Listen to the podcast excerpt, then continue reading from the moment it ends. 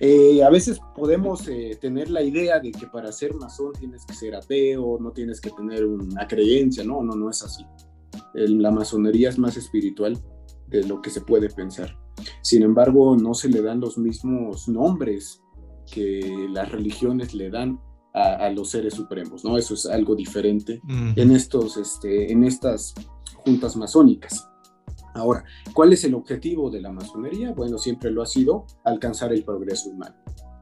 ¿De qué tipo de progreso estamos hablando? Primero tú, como individuo, es un progreso individual, eh, intelectualmente, espiritualmente, socialmente, de todos los sentidos. Y al alcanzar tú este progreso, pues tu círculo cercano, la sociedad como tal, también lo va a alcanzar. ¿sí? eso en esencia es la masonería.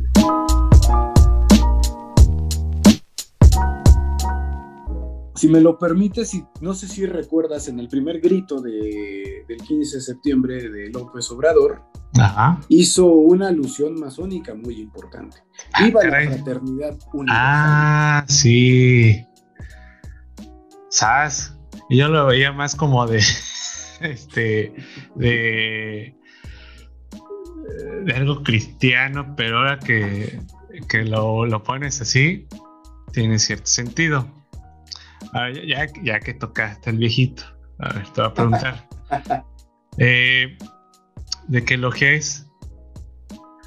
O, por lo que tú ves, ¿qué logia es?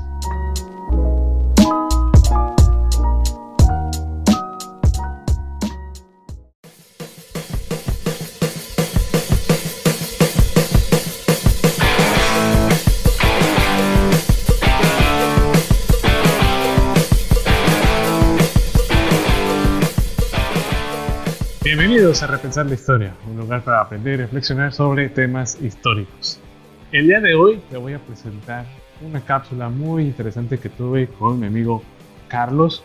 Eh, él es un gran conocedor de las logias masónicas y bueno, este episodio se trata de eso. Vamos a hablar sobre su origen, sobre qué logias llegaron aquí a México, cuál fue su desenvolvimiento y obviamente, pues ver si actualmente todavía existen estas logias masónicas.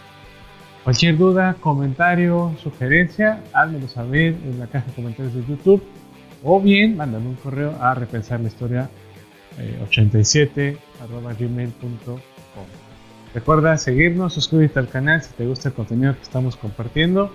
Además, síguenos en Spotify, Google Podcast, Anchor y eh, pues ahí estamos para escuchar. Entonces, sin más, te invito a que te diviertas con esta charla.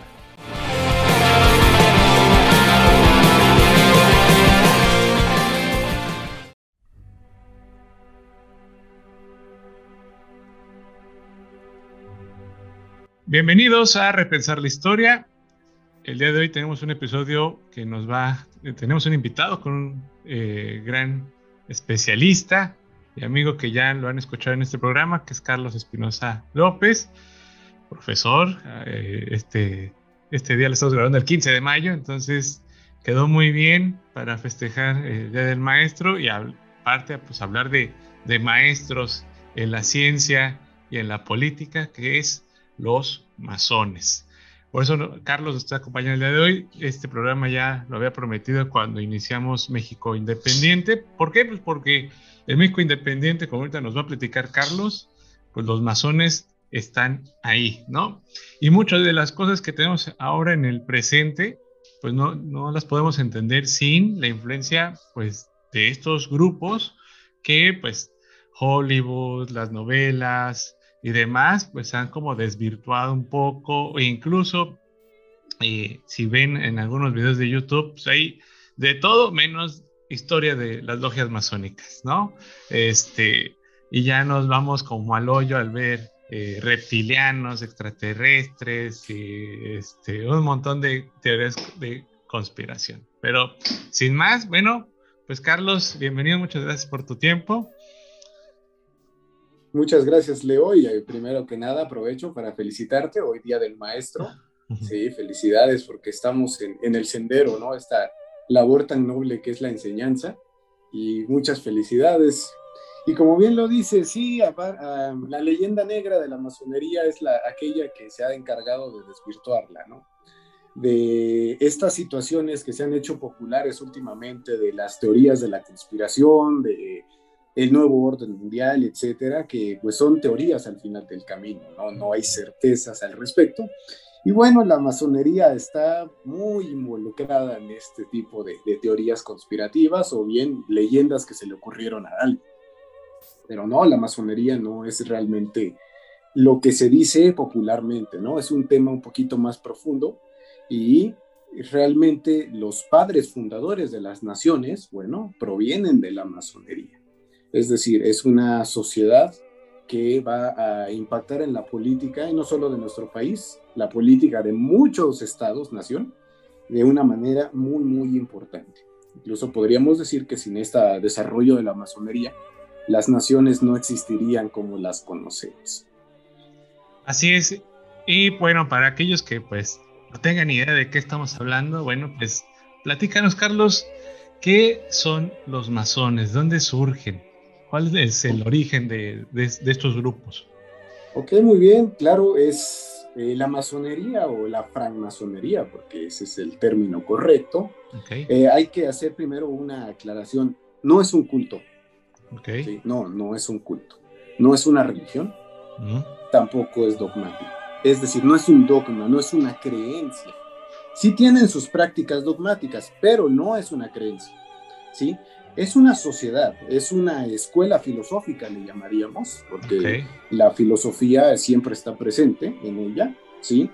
Y tiene que ser eh, forzosamente filantrópica, ¿sí? se preocupa por el desarrollo de la sociedad, aporta mucho a la sociedad y es más espiritual también de lo que se cree.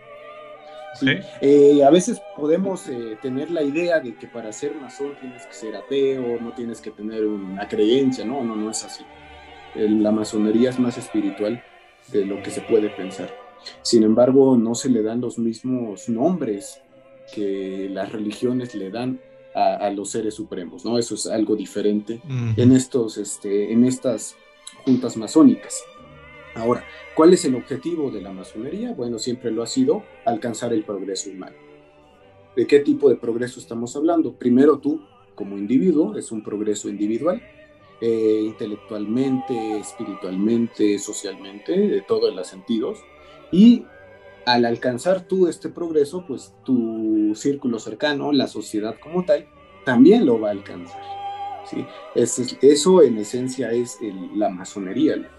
Ok, bueno, pues así como nos, lo cuentas, pues se viene a la mente pues escuelas tal cual de, filosofía, recuerdo ahí a, los socráticos, a, este, a los platónicos quizás, es decir, personas que siguen cierta idea o cierta filosofía afín y que van creando lazos, ¿no? Una como hermandad, ¿le podemos llamar así? Así es, es correcto. Ok.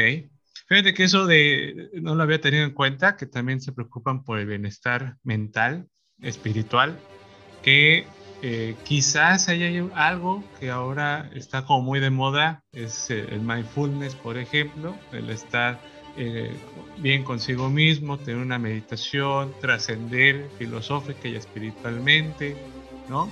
Quizá por ahí algo, algo hay de origen del mindfulness en, este, en estas logias, ¿no?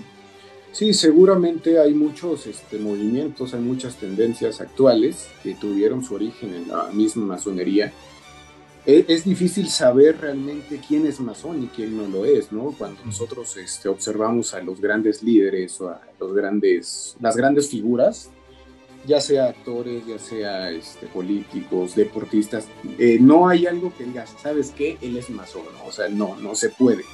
No se puede saberlo o tener la certeza de que lo son. Eh, este tipo de movimientos eh, surgen con, una, con un propósito que el individuo o el ser humano eh, alcance la plenitud, no solamente intelectual, lleva de la mano también los conceptos éticos, o sea, la ética y la moral eh, son fundamentales para, para, estos grupos. No puedes eh, decir soy un masón si tu ética y tu moral no te respaldan. Jamás vamos a encontrar un masón que sea corrupto. Eh, teóricamente no.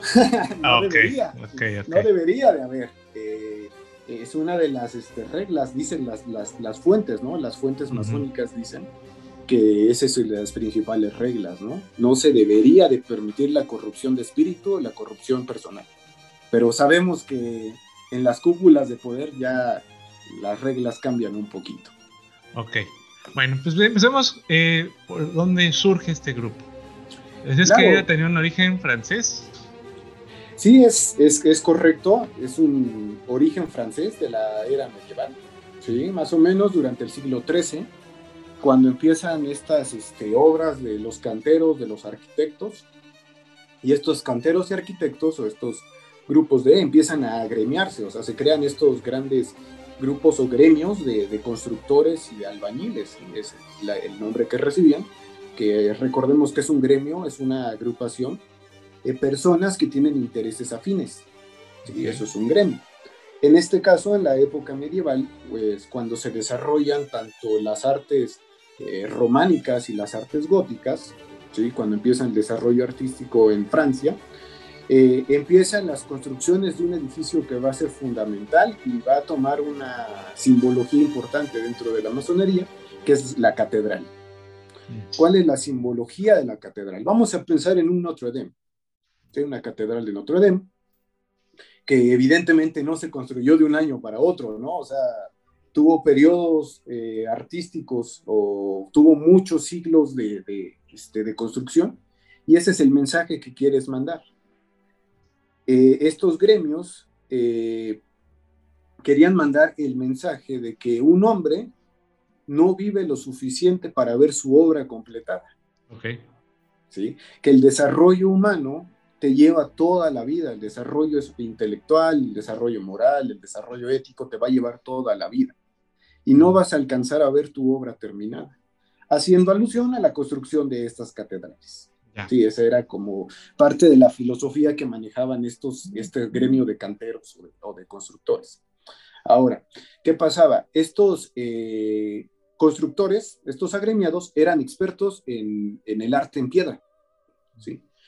Recordemos que el románico es un arte que retoma los este, principios del arte romano, de ahí viene su nombre, ¿no? Románico, y los romanos eran expertos en las construcciones en piedra. Entonces, lo que quieren, este, el mensaje que quieren enviar es que tienes que saber pulir, tallar y perfeccionar la piedra, que vendría siendo tu ser, tu propio este, yo. Pulirme, destruirme y perfeccionarme. A estos canteros se les llamaban masons, así se les llamaba. Bueno, es una, es una pronunciación francesa no hablo el francés, ¿no? Pero este, de ahí viene, ¿no? A estos canteros, así se les llamaba masons, y de ahí viene el nombre de masones. A su vez, eran un gremio que se caracterizaba por ser este, libres, eran un gremio de, este, de libre decisión, eran hombres libres o trabajadores libres, y eso en francés se les llaman francos, libre, franco. de ahí oh, tenemos el término franc masonería libres u hombres libres. Ok. Constructores libres, por ejemplo, eso podríamos eh, eh, traducirlo al español. Por eso, francmason, sí. hombre libre. De hecho, es lo que te iba a comentar, que, en muchos documentales, tal cual la traducción que hacen de, de masones son constructor, ¿no? Exacto. Ok. Es correcto. Un masón es un constructor libre, frank masón. Bien. Entonces, ya eh, esto es en, el, en la Edad Media. Y pues viene la época moderna, nos decías que siglo XIII, 200 años, quizá para que para quien nos escuche 200 años va a decir, es un montón, pero para la construcción de, catedrales es apenas quizás eh, el inicio, los cimientos o ya casi la culminación de alguna obra que quizás vaya muy rápido. Eh, y, y, me dejaste pensando en esto, cuando ellos tratan de dar ese mensaje de que tu obra, tú no la vas a ver terminada. ¿Por qué? Porque importa más la comunidad que la persona. ¿No? Tú puedes cambiar personalmente, pero el impacto quizás no lo veas, pero es el fin que puedas involucrar a, un grupo o a una comunidad, ¿no? Así es, es el desarrollo, o sea, sí, el desarrollo individual, porque todo parte del individuo, sí. Y, no tiene que ver con este, esta frase que se decía hace unos años, ¿no? El cambio está en uno, no, o sea, es diferente, vamos a, a separarlo, ¿no? Porque puede que quien nos esté escuchando eh, piense que se trata de eso, pero no.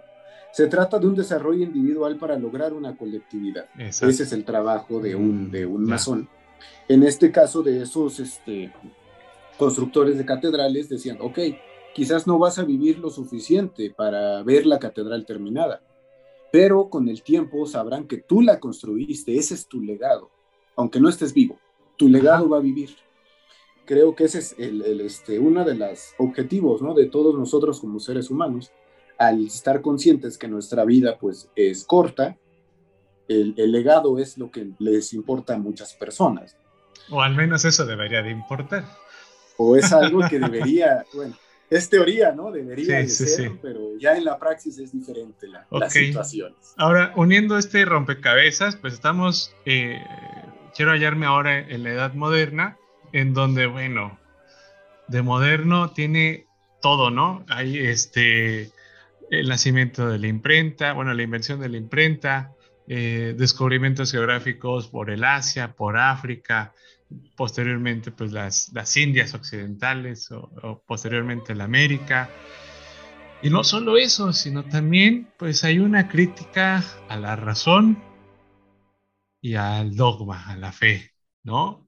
Que ahí, no sé, son de esas cosas o coincidencias que, que tienen la misma historia, que es cómo ciertas cosas se fueron dando y que van a ir explotando o no se va a entender por qué este, ciertos momentos confluyeron varias circunstancias para que naciera esto, ¿no? Yo no entendería quizás ahora con lo que tú me dices la masonería sin que existiera un Américo Vespucio, sin que existiera un este, Martín Lutero, es decir, todo se va uniendo como en un plan este, exacto que, va congeniando con todo esto, ¿no?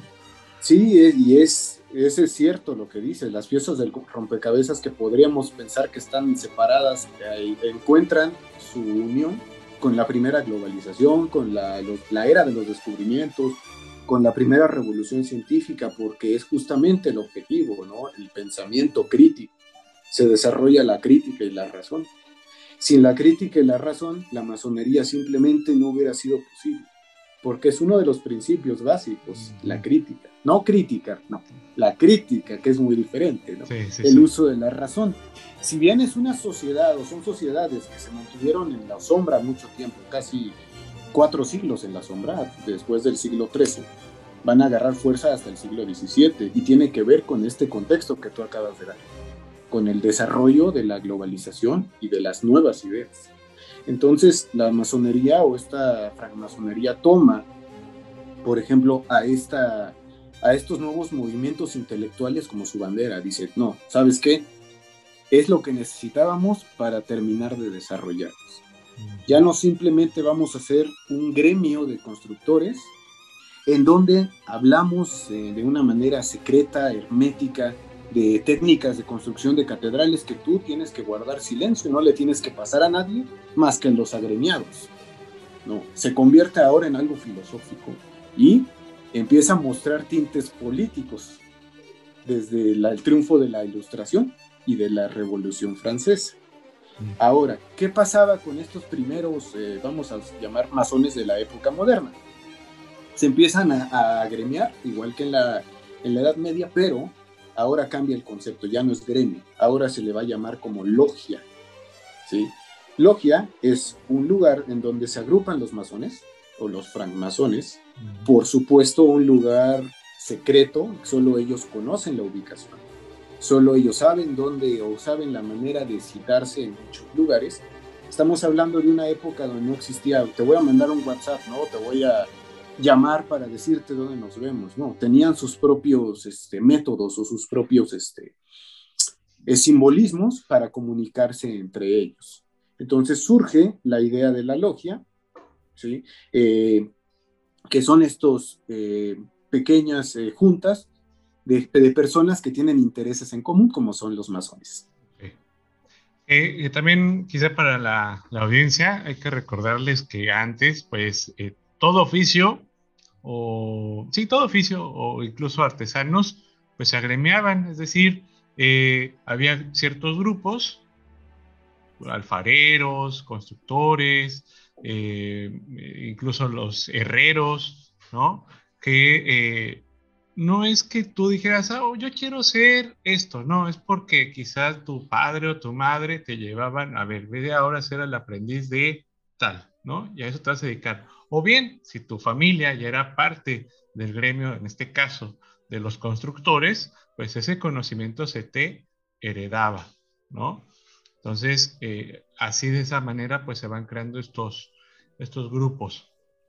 Eh, también lo que quisiera preguntarte, ya tenemos estos grupos en, la edad moderna y por lo que estoy entendiendo, pues ellos dicen, ok, necesitamos quizá el estar puliendo la piedra, pues te empieza a hacer como sonido en la cabeza, empiezas a darle vueltas, hacer estas analogías de, pues estoy poniendo una, algo en bruto y que resulta algo bello, ¿no? Pues empieza como esa maquinación en la cabeza de llevar no solo la obra material, sino la obra espiritual, como decíamos en un principio, ¿no? Y esa obra espiritual, vamos otra vez de lo individual a lo colectivo, ellos empiezan a decir, bueno, ¿cómo voy a impactarlo colectivamente? Y es ahí donde encuentran la política y la ilustración, ¿cierto? Exactamente, es, es, justamente esa es la idea, o sea, si el conocimiento se queda solamente en ti, o si el conocimiento o este impacto que quieres eh, dar se queda en seis o siete personas, realmente no va a ser un impacto. Sí es cierto, era imposible que invitaras a cualquiera a unirte a estos gremios o a estas logias, eso no era posible en aquella Europa. Pero dice, bueno, ok, nosotros somos el, el inicio del impacto, pero lo tenemos que difundir a la sociedad. Y para tales fines, bueno, la ilustración fue perfecta para esta difusión de ideas. Eh, no vamos a, discutir si fue primero la ilustración o fueron primero las ideas masónicas, porque entraríamos en un, en un bucle del tiempo, ¿no? Pero sí, lo que podemos decir es que una complementó a la otra. No, no necesariamente los grandes ilustrados, Voltaire, Rousseau, Montesquieu, eran masones, no lo sabemos. No hay certezas de, ¿sí? Sin embargo, lo que sí podemos decir es que hubo una correlación o hubo una perfecta eh, eh, unión de ideas entre las ideas ilustradas y las ideas de la masonería. ¿Y cómo se vio este impacto? Bueno, que para en, en el siglo XVIII, en el último tercio del siglo XVIII, la masonería ya estaba presente junto con la ilustración en varios países europeos. ¿sí? Si bien se pusieron muchas restricciones, por ejemplo, en los países católicos como España, que dijo, por supuesto que aquí no entra la ilustración, porque somos absolutistas, y menos van a entrar estas logias masónicas porque son una amenaza ante mis intereses, son ideas que no se pudieron detener del todo. Llegaron de una u otra manera a través de los llamados textos prohibidos que, que tenía la Inquisición, pero que siempre hay gente que tenía acceso a ellos, textos tanto ilustrados como textos masones. Ok. Que yo creo que como, como buenos constructores supieron dónde estaban esas grietas por dónde permear, ¿no? Eh, recuerdo una Alemania que está dividida entre, entre su dogma y su razón, dice, pues aquí si me planto, ¿no? Eh, una Inglaterra también, por ejemplo, que critica a un Enrique VIII y dice, ah, ah un, eh, un, rey que nos quería cambiar de religión porque quería casarse con alguien, jamás. Entonces empieza a haber una, eh, encontrar esas grietas. Quizá en España, como tú bien lo dices, no tanto, pero por todo el bagaje cultural y histórico, político que hay detrás de España, y porque hay que decirlo, pues también los españoles de aquella época pues, eran muy tradicionalistas, ¿no? Sí, así es. Entonces ahí sí no encontraron tanta grieta como en los demás países. Sí, y aparte el, Santo Oficio se encargó. Ajá. de que no, aquí no pasa nada, ¿no? Así como platicábamos en ocasiones anteriores, el Santo Oficio no se les, a nadie se le escapaba el Santo Oficio. Sí. Estaban detrás de ti, nada más ante la mínima sospecha, eh, eh, estaba ahí el Santo Oficio, ¿no? Ya, ya detrás de uno. ¿Y, ¿Y qué pensaba, es decir, qué pensaba la iglesia de la masonería?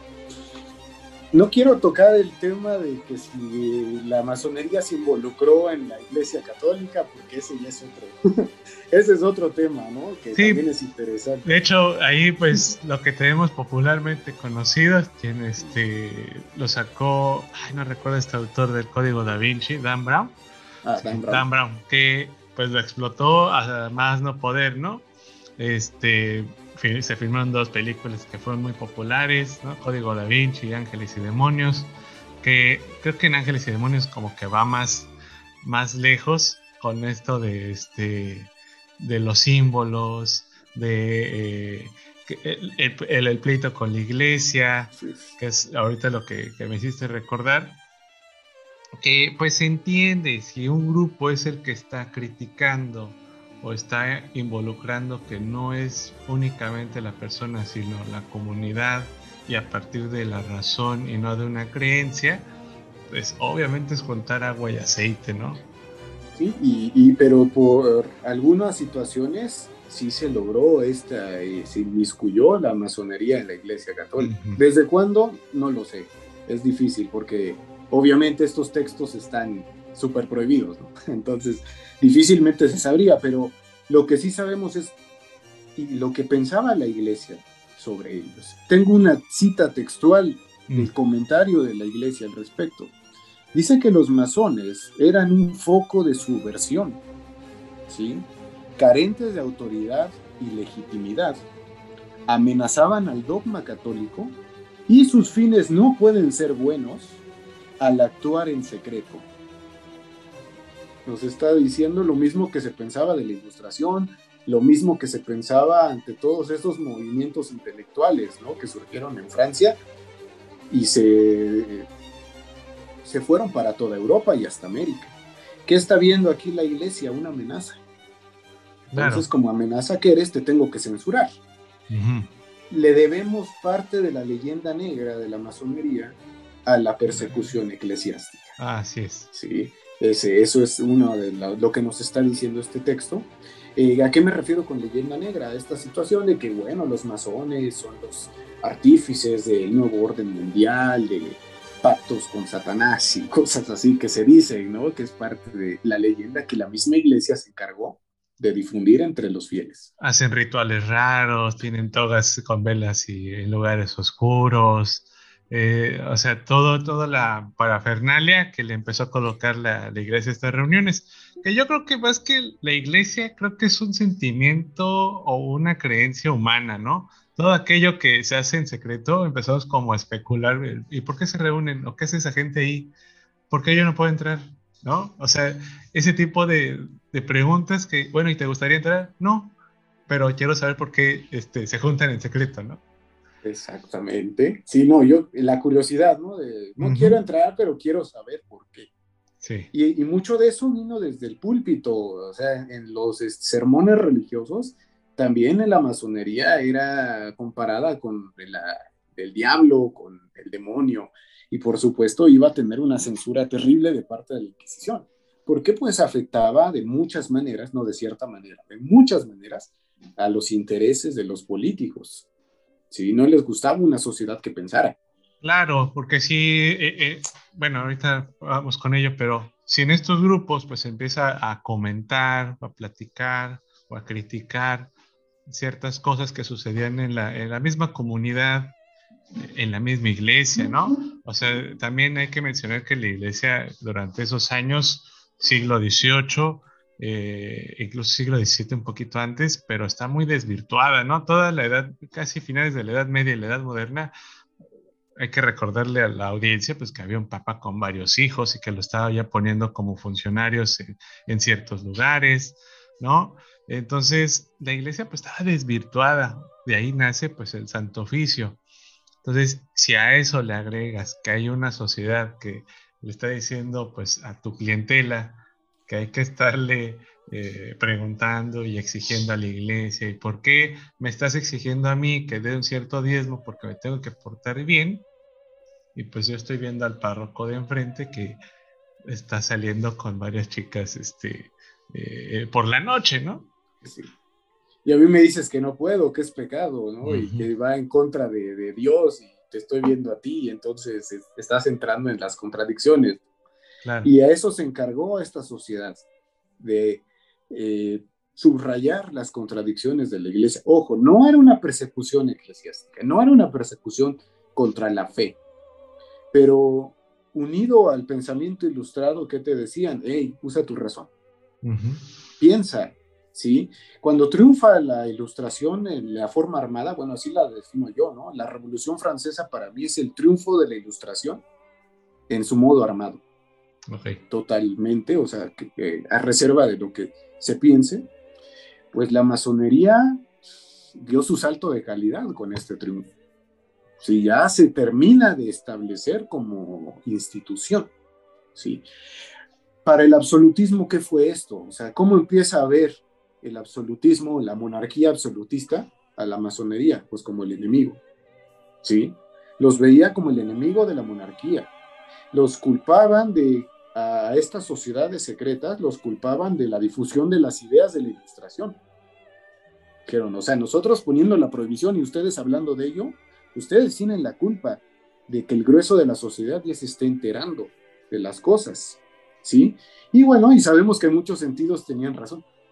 Sí. Sí tiene que ver esta sociedad de ideas con la difusión de las ideas ilustradas, ¿sí? Tanto en España como en América. Ya hay masones en América durante el último tercio del siglo XVIII en la Nueva España. Ya hay masones no pudieron evitar su llegada. Ahora, ahora que hablas del triunfo militar de los franceses, eh, me resulta esta pregunta. Eh, ¿Este triunfo fue a partir de la ejecución de los reyes o que el pueblo se levantara en contra de la monarquía? ¿O las dos juntas? Me parece que durante el desarrollo de la Revolución Francesa, tanto desde el levantamiento en la Bastilla hasta la ejecución de la familia real, ya se estaban hablando de ciertas ideas ilustradas, ¿no? O sea, estas élites francesas son las que se encargan de, la, de prender la llama, ¿no? Pero ellos desde la comodidad de su casa. ¿Quién fue quien pelea en la guerra? Pues el pueblo. Pero las ideas ahí estaban. Esto es muy difícil para nosotros eh, separar la ilustración de la masonería, pero sí van a tener sus diferencias. ¿Por qué? Porque la ilustración es razón, es pensamiento. La masonería no se queda ahí. La masonería tiene sus rituales propios. No los conocemos, tendríamos que ser masones para saberlo, pero tiene sus propios rituales. Ojo, y hago una aclaración respecto a lo que dijiste hace rato, no son rituales negativos, no necesariamente pero como todo, ¿sí? Como todo tiene sus, usos y costumbres también. Claro. Ah, bueno, y eh, también dentro de estos masones supongo que hay distintas corrientes, ¿no? Porque eh, me podrían decir algunos eh, miembros de la audiencia, bueno, ok, entendemos que, este, que sea por el triunfo de la Revolución Francesa, pero también la Revolución Francesa, cuando ya dicen, bueno, ¿qué gobierno vamos a tener? Pues ahí está la anécdota en donde se sientan en la mesa están los de la izquierda, están los de la derecha y está el centro. ¿sí? Ahora bien, aquí también está, están estos grupos, empiezan como a separar a tener ciertas ideas de cómo hacer ese cambio. Empieza a haber una diferencia entre la concepción de unos y otros. Ahora, aquí también es, es importante mencionar que si es cierto, muchos este, políticos provenían de la masonería, pero no todos los políticos eran masones. No todos. Podemos encontrar artesanos, vendedores, comerciantes. O sea, ahí no hay restricción. ¿sí? Tú quieres ser un hombre libre, entra. Esa es la, la, este, la filosofía. Sin embargo, en algún punto del siglo XVIII los políticos empiezan a surgir de las logias, empiezan a salir de ahí. Entonces empieza a haber una separación muy, muy evidente entre la forma de ver la política de uno y la forma de ver la política de otro. Lo que nosotros conocemos como conservadores y liberales, que son dos términos que se han últimamente popularizado, ¿no? Con los gobiernos, los últimos gobiernos que hemos tenido, que bueno, nada que ver con, con esos primeros conservadores y liberales. Claro. Sí es cierto, la Revolución Francesa le dio el triunfo al liberalismo, pero el conservadurismo seguía allí. Entonces, intereses liberales e intereses conservadores siempre van a chocar. No solamente en la, en la esfera política, también la masonería va a tener sus tendencias. Eh, es lo que nosotros conocemos actualmente como el rito escocés y el rito yorquino. Rito escocés conservador, rito yorquino liberal. Ese es como nosotros desde el siglo XXI lo vemos, ¿no? Esa es nuestra nuestra visión. Sin embargo, en ese entonces, la masonería más importante era la, francesa. ¿Sí? La masonería francesa es de donde surge estas este, ideas modernas. Como lo mencionaba hace rato, era obvio. Tras la ilustración todo tenía que ser francés. Sí, sí, sí. Entonces tenemos eh, ya con, estos grupos, con estas ideas, como bien saben, pues la Revolución Francesa dio pues pie a, que se despertara en Inglaterra, y no solamente en Inglaterra, obviamente con Inglaterra, con las 13 colonias, y, ya después toda esa eh, pólvora pues va a correr hacia toda la América, este, Centroamérica y Sudamérica, ¿no? Ahora bien, quiero adelantarme un poquito en el, tiempo, vamos a, llegar a, México, platícanos antes de, hacer nuestro primer corte. Eh, ¿Qué ritos llegan aquí a México? Bueno, primero llega el rito francés, sí, pero el rito francés hizo escala, como bien acabas de decir, en Inglaterra, se convierte en un rito, obviamente, con otras características, se convierte en, incluso con otro nombre, llega también a España y, por supuesto, llegando a España, era obvio que iba a llegar a América. Específicamente nos vamos a basar en su llegada a la Nueva España, que no tiene pues mucha fuente, por lo mismo que decíamos de la Inquisición, pero que empieza a alcanzar su desarrollo en las primeras décadas del siglo XIX. ¿Sí? ¿Por qué? Porque se sabe que en el siglo XIX se estableció en la Nueva España, este, porque todavía es la Nueva España, son las primeras décadas, es el nombre que recibe, no es México, es Nueva España, eh, la logia de Luisiana, Luisiana, perdón, la gran logia de Luisiana. Volvemos a hacer referencia a lo francés. La Luisiana tiene una historia con Francia, con España y con Inglaterra, pero esencialmente es francesa. Entonces era obvio que iba a llegar una masonería con tintes franceses a México. Es la primera, la primera gran este, corriente masónica que llega, la gran logia de Luisiana. Mm.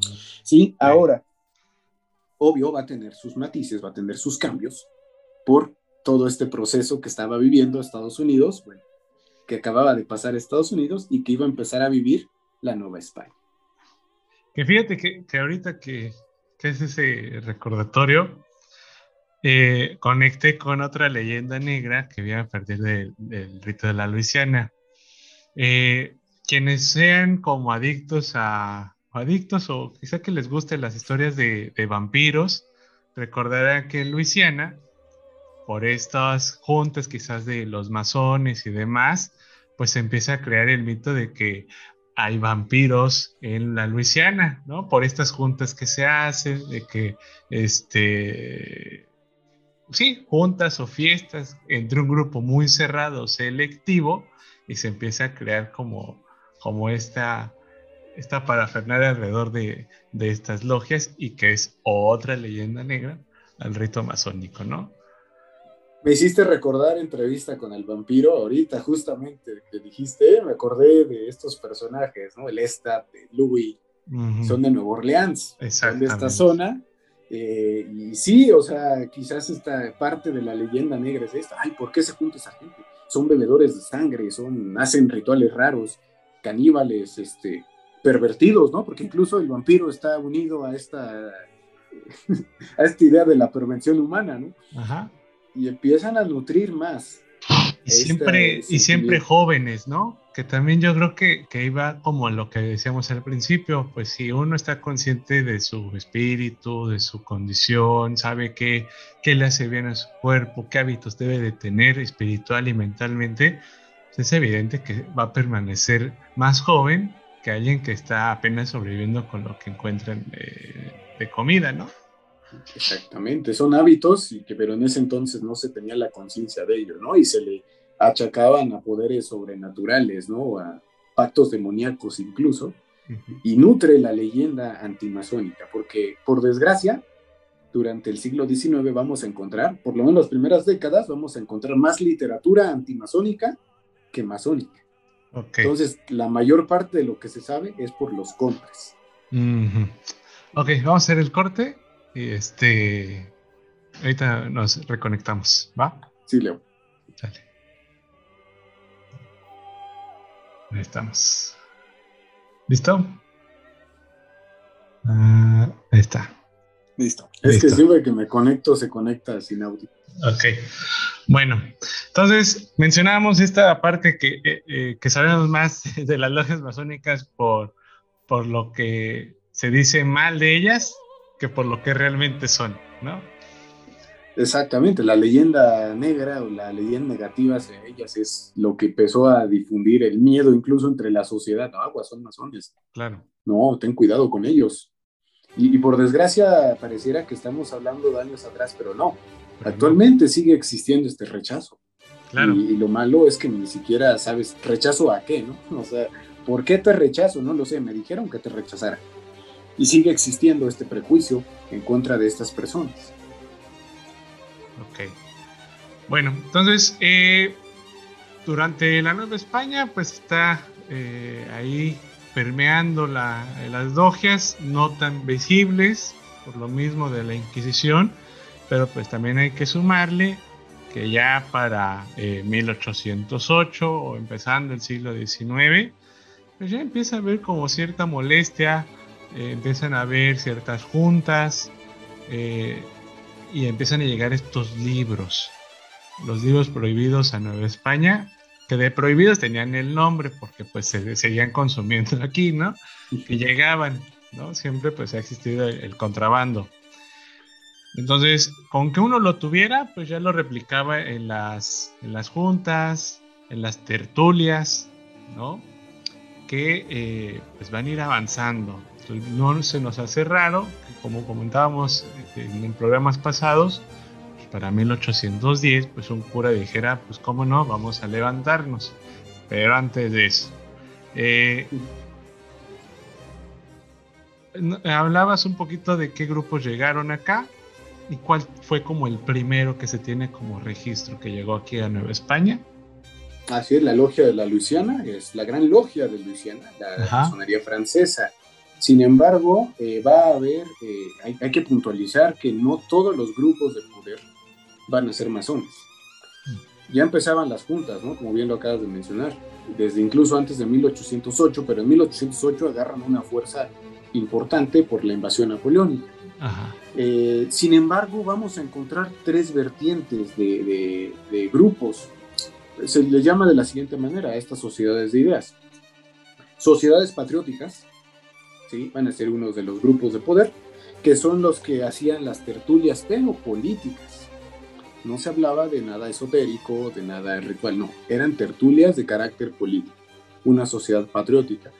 Podríamos quizás hablar de esta, las conspiraciones de Querétaro o de, este, de Guanajuato como una sociedad patriótica, porque se hablaba esencialmente de lo que era la política no lo quiero encasillar, porque quizás hay que me digan, no, no, no, no, no es así.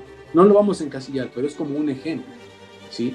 Dos, sociedades paramasónicas. Las sociedades paramasónicas son aquellas que utilizan elementos de la masonería, pero que no son masones.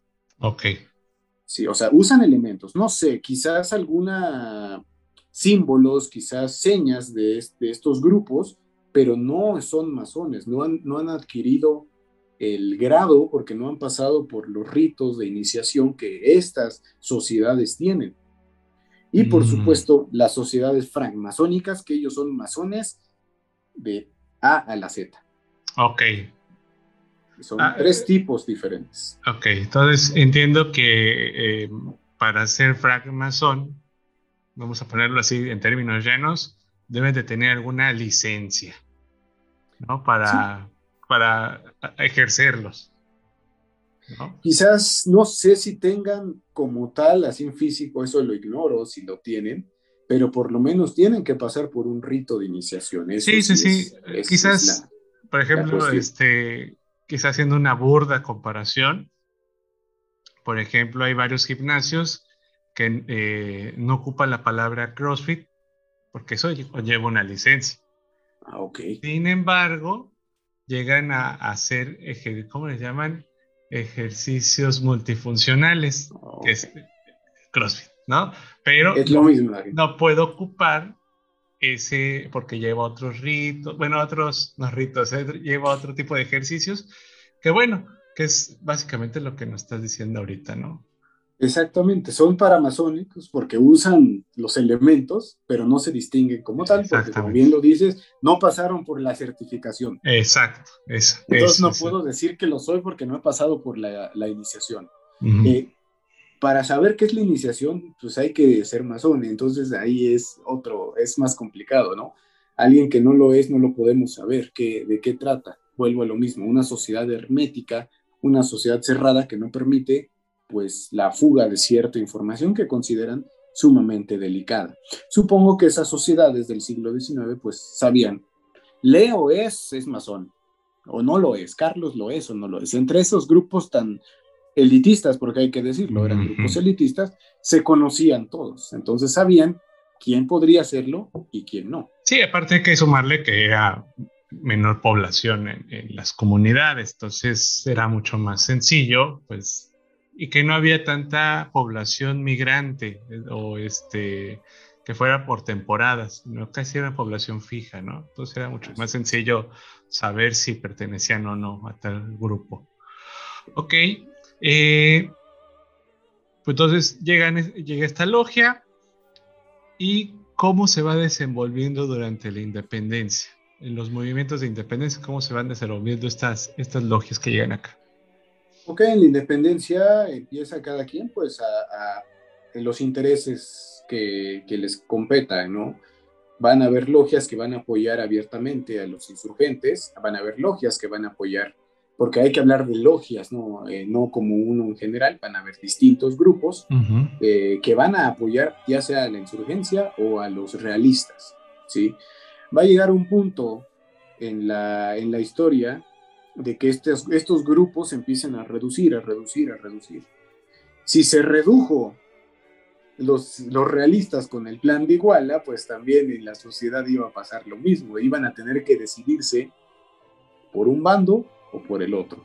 No puede ser una logia que no tenga una eh, postura política definida. Te defines porque te defines, si no, no vas a existir. Eso también le pasa a la masonería, empieza a tomar eh, una postura muy bien definida. Esto nos lleva a que en las primeras décadas del México independiente, a partir del triunfo del federalismo, existan dos grandes ritos ya. Dos. O, eh, cuando decimos ritos nos referimos a la tendencia que va a seguir la masonería. Hay muchas logias, sí, hay muchos talleres o logias, es decir, muchos lugares donde se reúnen estos masones, pero esencialmente ritos van a haber, van a haber dos. Ok. Que van, esa es la diferencia entre uno y otro. Uno son los antiguos, aceptados y libres masones del rito de York, llamados yorquinos. Yorquinos, ok. Yorquinos. Eh, hay autores que incluso están en desacuerdo que les digan yorquinos, porque hay, autores que dicen que los yorquinos son otra cosa, pero no nos vamos a meter en tantas este, situaciones, pero eso vamos a dejarlo claro. Antiguos, aceptados y libres masones del rito de York que van a tener una influencia norteamericana. Ok. ¿A través de quién? Bueno, hay que recordar que el ministro plenipotenciario en México era Joel R. Poinsett, enviado, el primer enviado norteamericano, o como ya labores diplomáticas oficiales del gobierno estadounidense eh, en México. Y bueno, él traía un grado masónico muy importante dentro de una logia en Estados Unidos que era la Gran Logia de Carolina del Sur. Este grado que él ostentaba era el de Paz Master, grado muy alto. Oh. Y él se encarga de difundir el rito yorquino en el México independiente. Sí. Por supuesto, con intenciones más allá de simplemente traer la masonería yorquina. Sí, obviamente había ahí como también el detalle político, expansionista, ¿no? Que, que, pues ya para esas fechas Estados Unidos, no sé si Estados Unidos en general, o Estados Unidos gobierno, o Estados Unidos políticos, pero ya empezaba esa idea de pues podemos dominar ciertos territorios que no tienen un mayor gobierno. Que yo creo que ahí, este, pues el que se llevó la Nochebuena Estados Unidos, Poinsett, fue el que, dio ese, ese grado, ¿no? Él fue el que vio todo el, pues todas las problemáticas que había, ¿no? En aquellos primeros años de México independiente y vio la oportunidad de que Estados Unidos, a través de este ministro plenipotenciario, que así se le llamaba el cargo que ostentaba, interviniera en la política. ¿A través de qué? De la logia yorquina. Entonces aquí empezamos a ver ya una relación clara entre la masonería y la política. Como lo dije hace un momento, no es que todos los, eh, como hay algunos textos donde se dice que todos los políticos eran masones, no es así, como lo dije hace un momento. Hay otros autores que esta idea pues les, les enoja, ¿no? Dicen, no, no, no, está equivocada, completamente errónea. Pero sí los políticos de alto nivel, ¿no? Estamos hablando de cualquier político. Los políticos de la élite, por supuesto que estaban respaldados por las logias, sino simplemente no hubieran logrado la, escalada política, ¿no? Que tuvieron en aquel momento. Ok. Ahora, eh, bueno, este es el grupo yorquino, ¿no? Así es ahí se me vino una pregunta a la mente, pues la voy a guardar un poquito porque quisiera pasar al otro rito, al rito conservador. Okay. Ah, ¿No? el rito conservador, ¿quiénes son? El escocés. Se llama, su nombre formal es el rito escocés antiguo y aceptado. Ese es el nombre. Si, te das cuenta, tenemos en, ambos ritos antiguo y aceptado. sí. Es decir, está jurídicamente muy bien establecido, aceptado por la Gran Logia, entonces es un rito bastante, bastante bien constituido. Lo que decíamos, con licencias. Con licencias, completamente. ¿sí? Eh, con licencias reales, como bien decías en el ejemplo de hace un momento. ¿Cuándo aparece el rito escocés? Bueno, el primer registro de, de este rito en nuestro país va a ser en Yucatán y en la zona de Veracruz en 1822 más o menos. Los primeros documentos eh, que constituyen este rito aparecen aquí. Ahora, aquí va a haber algo muy curioso porque resulta que nuestro queridísimo Antonio López de Santa Ana va a pertenecer al rito escocés antiguo y aceptado. Ok. Quizás políticamente Santa Ana nunca lo vamos a poder etiquetar. Jamás, porque como bien nos decían, ¿no? Desde la escuela, Santa Ana era un político chaquetero ¿Qué significa? Que no tenía un partido u otro. Él iba donde lo llamaban y le daba la solución mágica a quien lo llamaba. Sin embargo, dogmáticamente dentro de su logia, él va a ser un escocés. ¿Sí? Él es el único que quizás no podemos este, definir como un conservador, pero es el único. Los demás escoceses, por supuesto, que van a tener un pensamiento conservador, y ese va a ser ahora el problema que va a haber.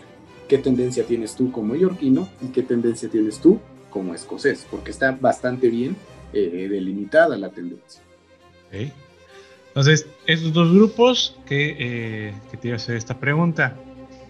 Estos dos, sobre todo el, el yorquino, que le da mayor promoción a Estados Unidos, recordaba ahí una, una idea que tenía este, José Manuel Villalpando, que dice que ha detectado como tres, tres tipos de mexicanos, ¿no? Los que adoran a Estados Unidos, los que lo odian a muerte y los que no ni les fuma nada. Ahora, este grupo o este rito yorquino es el que adoraba a Estados Unidos. y el que se van a inspirar para hacer la constitución y que posteriormente, estoy aventando ideas, y que posteriormente a lo mejor este grupo también es el que dijo, ya nos van a invadir Estados Unidos, venga, vamos, sí, sí, que nos invadan, ya necesitamos ese cambio. ¿Son ese grupo o hubo cambios en este Inter? Quizás en, el, en, en esta intención de Estados Unidos de intervenir primero en la política mexicana y después ya con su intención abierta de apoderarse del norte, quizás vendieron la idea de una manera bastante formidable. ¿Por qué? Porque la intención primordial del grupo yorquino era difundir las ideas del liberalismo, del republicanismo y del federalismo norteamericano que sirvieran como modelo para la nueva república. Esa es la intención, por lo menos en papel. Sabemos que no, que no fue así, que quizás Joel R. Poinsett utilizó esta gran influencia que tenía desde su logia como ministro plenipotenciario, plenipotenciario, perdón, y después haciéndose de una red de política y de poder muy buena eh, con los este, liberales mexicanos, pues estuvieron quizás preparando el terreno para convencerlos de que había una solución a todos sus problemas que venían arrastrando desde el imperio de Iturbide y que tuvieron, estuvieron arrastrando durante muchas décadas del siglo XIX. Ahora, algo que tienen muy claro los yorquinos es que querían destruir al grupo fanático. ¿Quién es el grupo fanático? Los escoceses. ¿Por qué fanático? Bueno, porque los fanáticos estaban constituidos por la clase alta. ¿sí? el rito escocés tenía en esencia eh, gente, pues que eh, eran clase alta, clase burguesa, incluso partidarios de Fernando VII, partidarios del grupo Borbón. Entonces, obviamente, estos partidarios buscaban que se siguieran conservando los privilegios del el clero y del ejército, sobre todo en, la parte del fuero, se siguiera manteniendo esto. Por ejemplo, a, Lucas Alamán se le acusa de querer este, restablecer el orden colonial en México. ¿Por qué? Porque simplemente Lucas Alamán era un conservador que pues pertenecía al rito escocés. ¿sí? Entonces es muy clara su tendencia. ¿Qué es lo que tú quieres, escocés? Continuar con nuestro antiguo régimen y continuar con estos privilegios eclesiásticos y militares que quieres tú, yorquino, destruirlo y establecer un republicanismo. O esa es la intención que dejan ver. Ahora bien, de estos dos grupos, ¿cuál tenía mayor popularidad? Porque lo que yo recuerdo es que eh, la popularidad de los republicanos al empezar la, bueno, al, iniciar México independiente, pues eran muy poquitos. O sea, este, los republicanos los veían como los bichos raros, como la gente rara, que es una república aquí, como estamos acostumbrados a este, un rey, una monarquía, estamos un imperio. ¿Sí, sí eran tan, tan pocos o esta promoción se fue aumentando con, con el paso del tiempo? Si nosotros analizamos un poquito al, al, al grueso de la población que componía a, las, a los yorquinos, vamos a encontrarnos que tenían, por ejemplo, expartidarios de Iturbide, uno. Tenían federalistas, ex, ex insurgentes, ¿sí? Eh, digamos que era lo que no quería la sociedad de aquel entonces, como lo acabas de decir tú. Pero tenía también mucho impacto en los sectores medios y bajos de la población. Es decir, si era un grupo considerable. ¿No los querían? Sí, pero sí eran muchos. Ok. Sí. Vamos a encontrar más difusión de ideas entre las clases media y baja que en las cúpulas. ¿Sí? Es decir, en la manera en que corren las ideas va a ser más sencillo entre la media y la baja. La cúpula utilizó su poder y su influencia como lo hacían estos grupos escoceses, porque eran la composición de ellos era de élite. Sí, pero era un grupo más cerrado, más selectivo, más este, se quedaba todo ahí. Entonces, por eso la República Federal tuvo éxito, o bueno, no, no todo el éxito, pero parte del éxito fue este, esta difusión de ideas entre los grupos masónicos yorquinos. Ahora, estoy recordando que la profesa fue una junta este, escocesa. Mm, la junta de la profesa.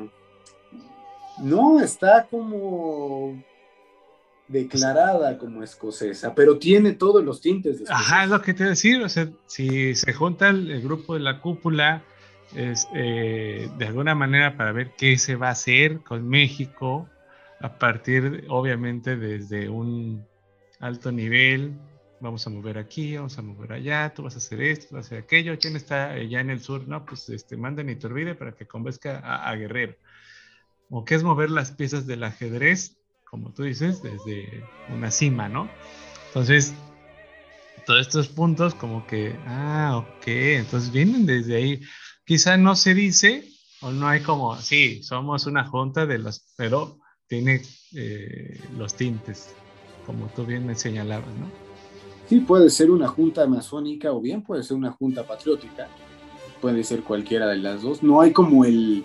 Pero si nos podemos analizarlo un poco con base en las ideas que acabas de dar, dice, sí, son, parecía una junta escocesa, ¿sí? Eh, promonarquista, promonárquica, eh, que pretendía conservar privilegios, ¿no? O, por lo menos aferrarse a los, al, al, gobierno que creían que ellos merecían y dejar afuera así a los liberales y adiós este, a la clase baja. Nosotros vamos a gobernar. Entonces sí, podríamos llamarle así, ¿no? Con sus reservas, pero podría ser una junta escocesa, esta conspiración de la profesa. Bien. Eh, bueno, entonces estos dos grupos van a estar peleando básicamente los primeros, ¿qué te gusta? ¿50, 40 años? Exactamente. Peleando en el sentido, este, primero político y ya después va a ir escalando a nivel militar, ¿cierto? Así es. Cuando ya pasa el, este, cuando llega Benito Juárez al, a la escena política, ya tienen una definición de liberales y conservadores. Sí, ya, ya hay una, ya no son federalistas ni centralistas, no. y es evidente que los conservadores, creados por Lucas Alamán, porque él es el fundador del Partido Conservador, el gran ideólogo, y los liberales, que fueron, eh, que su gran ideólogo, bueno, el primer gran ideólogo fue José María Luis Mora, pero quien le da realmente la identidad fue Valentín Gómez Farías. Pertenecían ellos, estos grandes personajes. Bueno, el padre José María Luis Mora, no estamos muy seguros. Sin embargo, Valentín Gómez Farías era de tendencia liberal y como liberal va a ser yorquino. Y Lucas Alamán va a ser escocés. O sea, esa es como la tendencia que van a llevar. Cuando se convierten en las dos grandes fuerzas políticas, ya la, las disputas que habían tenido en el Congreso antes del 46 se convierten ya en disputas militares. ¿Que van a desembocar en qué? En una guerra civil. Exacto. En una guerra de tres años. Eh, el doctor Héctor Díaz Hermeño, que fue nuestro maestro, por cierto, tiene, una, tiene un libro que son las discusiones en el Congreso de las logias masónicas. Ok. Y, las logias masónicas, al igual que todo el Congreso, o sea, lo que más le, la historia les puede recriminar es que estaban en disputa mientras tienes a los norteamericanos en Monterrey ya. Sí. Y no los has volteado a ver. Ajá. A ti que te está interesando, ah, yo quiero el poder y no estás dándote cuenta que detrás de ti ya tienes a los norteamericanos. Entonces, los masones también tuvieron, por desgracia, al estar ya tan inmiscuidos en la política mexicana, pues también tuvieron mucho de responsabilidad en esto. Ok.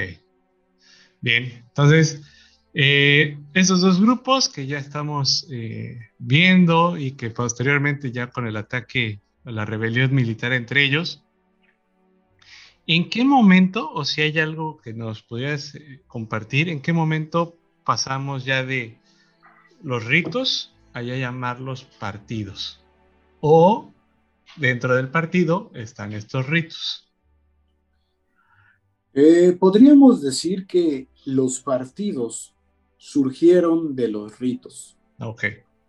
El partido es una consecuencia de llevar las ideas eh, que tú debatiste o que tú hablaste en la logia, llevarlas afuera. ya ves que iniciamos con el, el, hecho de lo individual a lo colectivo. Ajá. Es lo mismo, pero ya con tintes políticos. Lo que hablamos en la logia escocesa, lo que hablamos en la logia yorquina, bueno, que no se quede aquí. Vamos a hacer un cambio como lo queremos. Y la mm. única manera de alcanzar el cambio no es que se quede aquí. Llevémoslo a la política. Y para ello, ¿qué tenemos que hacer? Invitar políticos.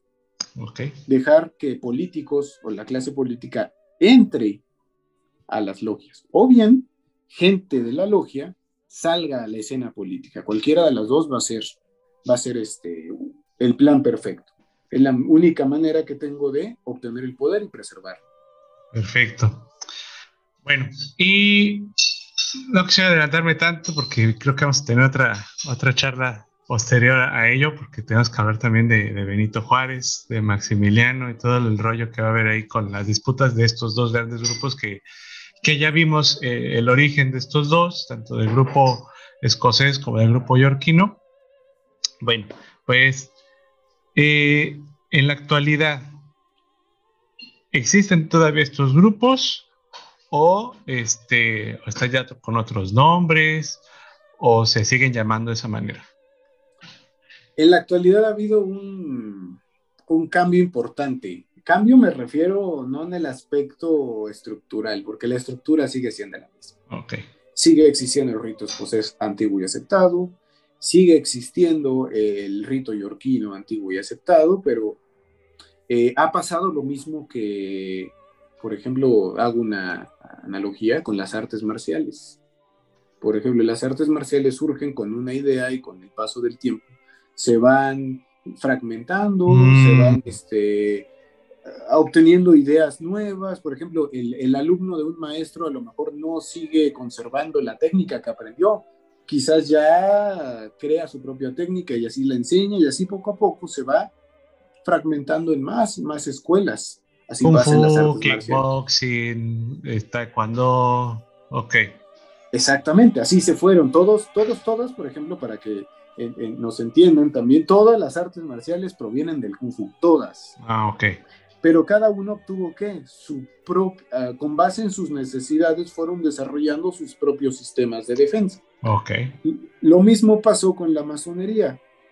Pasó que en el siglo XIX, por lo menos en su primera mitad, tenías dos ritos bien estructurados y que no habían sufrido cambio alguno. Y con el paso del tiempo, al entrar el siglo XX, empiezan a obtener otros intereses. Ya no solamente es el escocés y el yorquino, hay ramas del rito escocés y del rito yorquino. Yo no puedo decir que está mal, ¿no?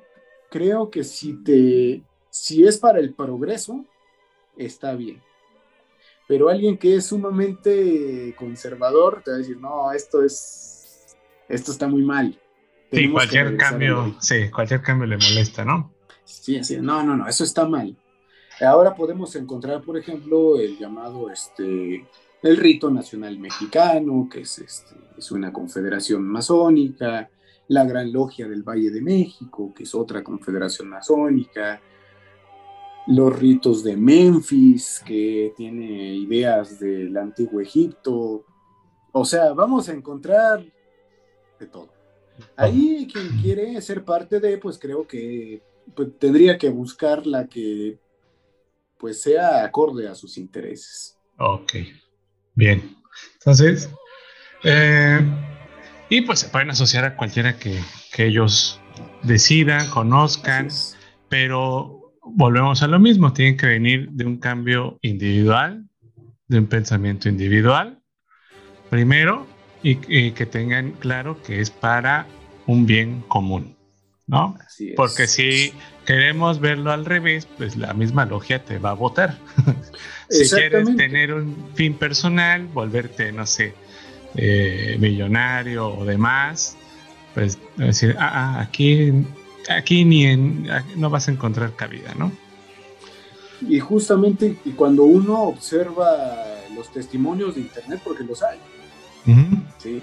a pesar que son sociedades herméticas, hay testimonios como todo.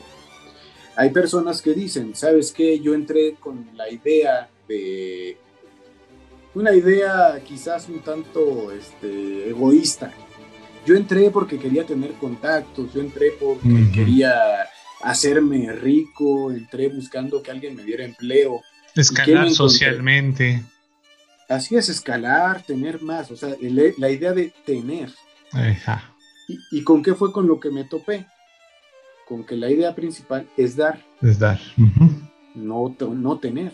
Sí. Tú entras ahí y ahí tú te desarrollas con base en lo que tú tienes aquí. Que, que tú qué puedes dar, a ver, no te preguntes qué te va a dar la masonería, pregúntate qué le puedo dar yo a la masonería. Y esos testimonios, de hecho, hasta se encuentran en, las redes, o sea, puede uno encontrar este, testimonios de masones y, y, este, y puedes escuchar esto, y a mí me parece muy rico, ¿no? Estos, estos testimonios, ya que nos dan la idea clara de dónde está parada la masonería actualmente. Si me lo permites, no sé si recuerdas en el primer grito de, del 15 de septiembre de López Obrador, hizo una alusión masónica muy importante. Ah, Viva la fraternidad universal. Ah, sí. ¿Sabes? Yo lo veía más como de. Este. De de algo cristiano, pero ahora que, lo, pones así, tiene cierto sentido. ya, ya que tocaste el viejito, a ver, te voy a preguntar. Eh, ¿De qué logia es? O, por lo que tú ves, ¿qué logia es? Investigando un poco y, y si me equivoco, pues pido disculpas de antemano. Es del rito nacional mexicano. Ok. Es decir, de carácter este, liberal. No hablo de él, su logia es de carácter liberal. Que es lo mismo que pasaba con Santana. Exactamente, Santana, o sea, él era de una logia conservadora, pero jamás vimos si Santana era conservador, moderado, liberal.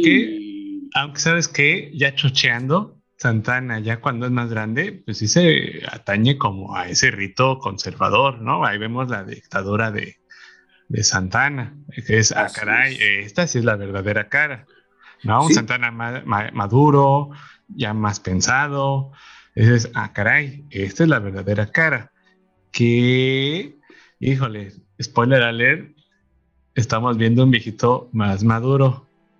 Exactamente, y más, y ya herido, ya humillado incluso, la vida ya lo ha humillado, no tiene una pierna, eh, golpeado, burlado, porque se han burlado de él. Ya ves este episodio cuando pasean su pierna, la arrastran por eh, Veracruz, o sea, pues, como después de lo de Texas.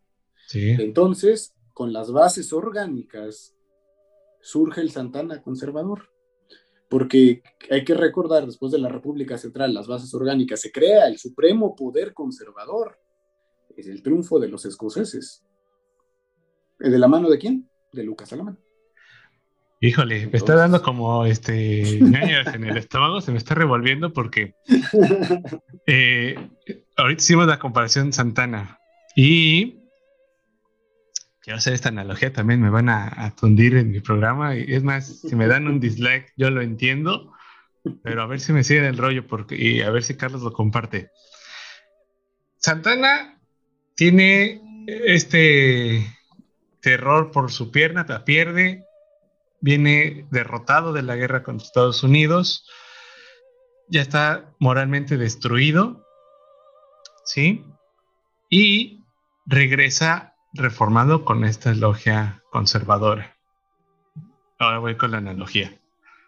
Tenemos a un viejito que es liberal con el PRD, muy reaccionario, muy con la gente, muy echado para adelante, crítico y feroz, mordaz en, la, los tuitazos, pero conforme pierde su pierna, que es la elección del 2006, ahí es cuando queda herido, hace berrinche y se atañe a un grupo conservador.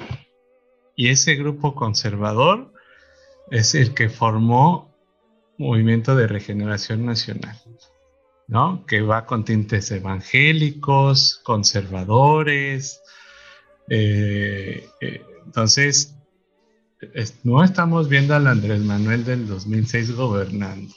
No. Estamos viendo un Andrés conservador netamente. Sí, y es un conservador que eh, navega con bandera de liberal, pero para nada. Eh, yo leía un Twitter de, una persona que conoce mucho de política, el doctor Arnold Holder. Tenía razón, es una persona muy rica, muy poderosa, con redes de poder que ha construido en toda su carrera política, que utilizó el liberalismo para llegar al mismo poder y que ahora se comporta como un conservador. A veces la historia nos da nos da réplicas muy feas. Sí, digo, se, me revuelve el estómago, este, porque todo lo, lo, como que me fue cayendo el 20 y empezar a unir esas cosas que, que, no, que no había visto. Y por eso quería como, como tocar base contigo, es decir, hay que recordar las logias masónicas, porque así vamos a poder entender por qué la política en México funciona de esa manera. Y es muy importante porque a lo mejor nuestra audiencia, pues, eh, son personas que van a elegir, ¿no? Entonces, eh, hago esta invitación, yo creo que Carlos va a compartir esto conmigo, pues que hay que, hay que votar, ¿no? Y que quizás el voto de confianza que se dio en 2018 hay que repensarlo y redefinirnos, ¿no? También se vale, esas son las bondades de la democracia, que puedes ir cambiando a los personajes que tienes en el tablero de la gobernancia. Y es algo importante y es una de nuestras obligaciones como mexicanos. O sea, y no es que estemos aquí haciendo proselitismo para nada, no. Es, hay que hacer consciente siempre a la población de la importancia del voto. El voto sí, sí impacta. Nos vendieron mucho tiempo la idea, ah, no votes, no sirve de nada. No, claro que sí sirve. ¿Para qué sirve? Pues por lo menos para que no esté el que no quieres que esté, o por lo menos hiciste el intento de, o para reafirmar tu, tu postura política. Yo quiero X candidato, entonces lo voy a elegir. Y esa es una de las grandes diferencias con el siglo XIX, ¿no? Leo que la, la soberanía emanaba del Congreso y el Congreso era el que decidía, ¿sabes qué? Él va a ser el presidente y él el de la Suprema Corte. Ahora no está esa opción, ahora por eso es lo importante de, la importancia de repensar la historia y también repensar la democracia. Sí, y, creo que como, como tarea nos queda este, visualizar esos votos como, como decíamos al principio, de un bien personal a la comunidad. ¿no? Quiero expresar mi idea para ayudar a la comunidad. Eso es el voto. Entonces yo creo que esa es la lección que quizás nos pueden dejar las, las logias masónicas, el pensar en la comunidad y no tanto en lo, en lo personal. hay que siempre seguir ese principio, ¿no? Porque, y además es un principio democrático totalmente. Es la relación entre la, las, los masones y la democracia. Es esa, pensar en lo colectivo siempre. Sí, está bien pensar en uno, pero a entender que también hay un país que merece ser tratado de manera diferente. Y no hablo del partido político, no, o de quien está en el poder, sino la misma gente tiene que entender que su país tiene que ser tratado de forma distinta. Pues bien, Carlos, pues muchas gracias. Esta plática nos ayudó bastante. Y nada más, como mera reflexión, este, Tenochtitlan se fundó en 1321 eh, hace unos días o no? No, no, no, para nada. Es parte del discurso eh, político que trata de, aferrarse a, un nacionalismo que no, no, tiene sentido. Incluso estaba leyendo de que eh, Puente de Alvarado va a cambiar de nombre, se va a llamar México Tenochtitlán ahora. Entonces, pues también hay que prepararse por las personas que viven cerca, que va a haber cambios. ok, pues este, Carlos, muchas gracias por tu tiempo. y bueno, ya saben, les voy a dejar ahí, este, voy a etiquetar a Carlos en las redes por si todos los comentarios que dijo péguenle ahí en, los comentarios. sí, sí, también estamos de eso. y si este, también nos dan dislike por los comentarios al viejito, también no pasa nada. Está bien, aquí vamos a poder debatir, déjenlo en los comentarios. Y pues, de nuevo, gracias Carlos. Y tenemos la plática pendiente entonces para ver, eh, spoiler alert, pues la victoria de la logia liberal yorquina de manos de Juárez cuando fusilan a Maximiliano de Habsburgo. ¿Te parece? Exactamente. Muy bien, claro que sí, Leo, con mucho gusto. Pues ya está pactada con la audiencia y... Ya está pactada. Listo, pues muchas gracias, Carlos. No, a ti, Leo. Buena tarde. Déjame parar de grabar.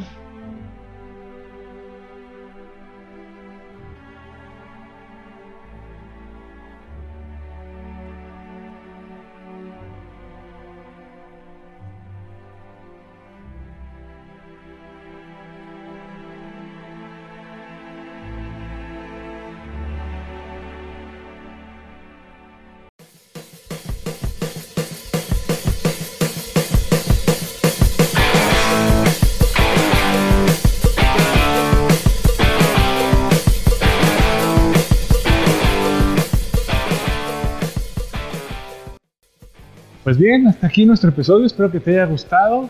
Eh, nos divertimos mucho platicando sobre las logias masónicas. Ya sé, a veces nos fuimos un poco más allá, historia, pasado, presente. Eh, pero de eso se trata, de generar discusión, de generar interés, de ver no solamente que la historia es en el pasado, sino de intereses también que se aplique o se discuta por este presente que tenemos en la actualidad. Entonces, eh, cualquier duda, comentario, igual házmelo saber en YouTube o envíame un correo si te genera alguna inquietud. También si quieres colaborar con Repensar la Historia, están los micrófonos y las cámaras abiertas. Sin más, me despido y ya sabes, recuerda, siempre se puede aprender algo del pasado. Soy Luis Historia, hasta la próxima.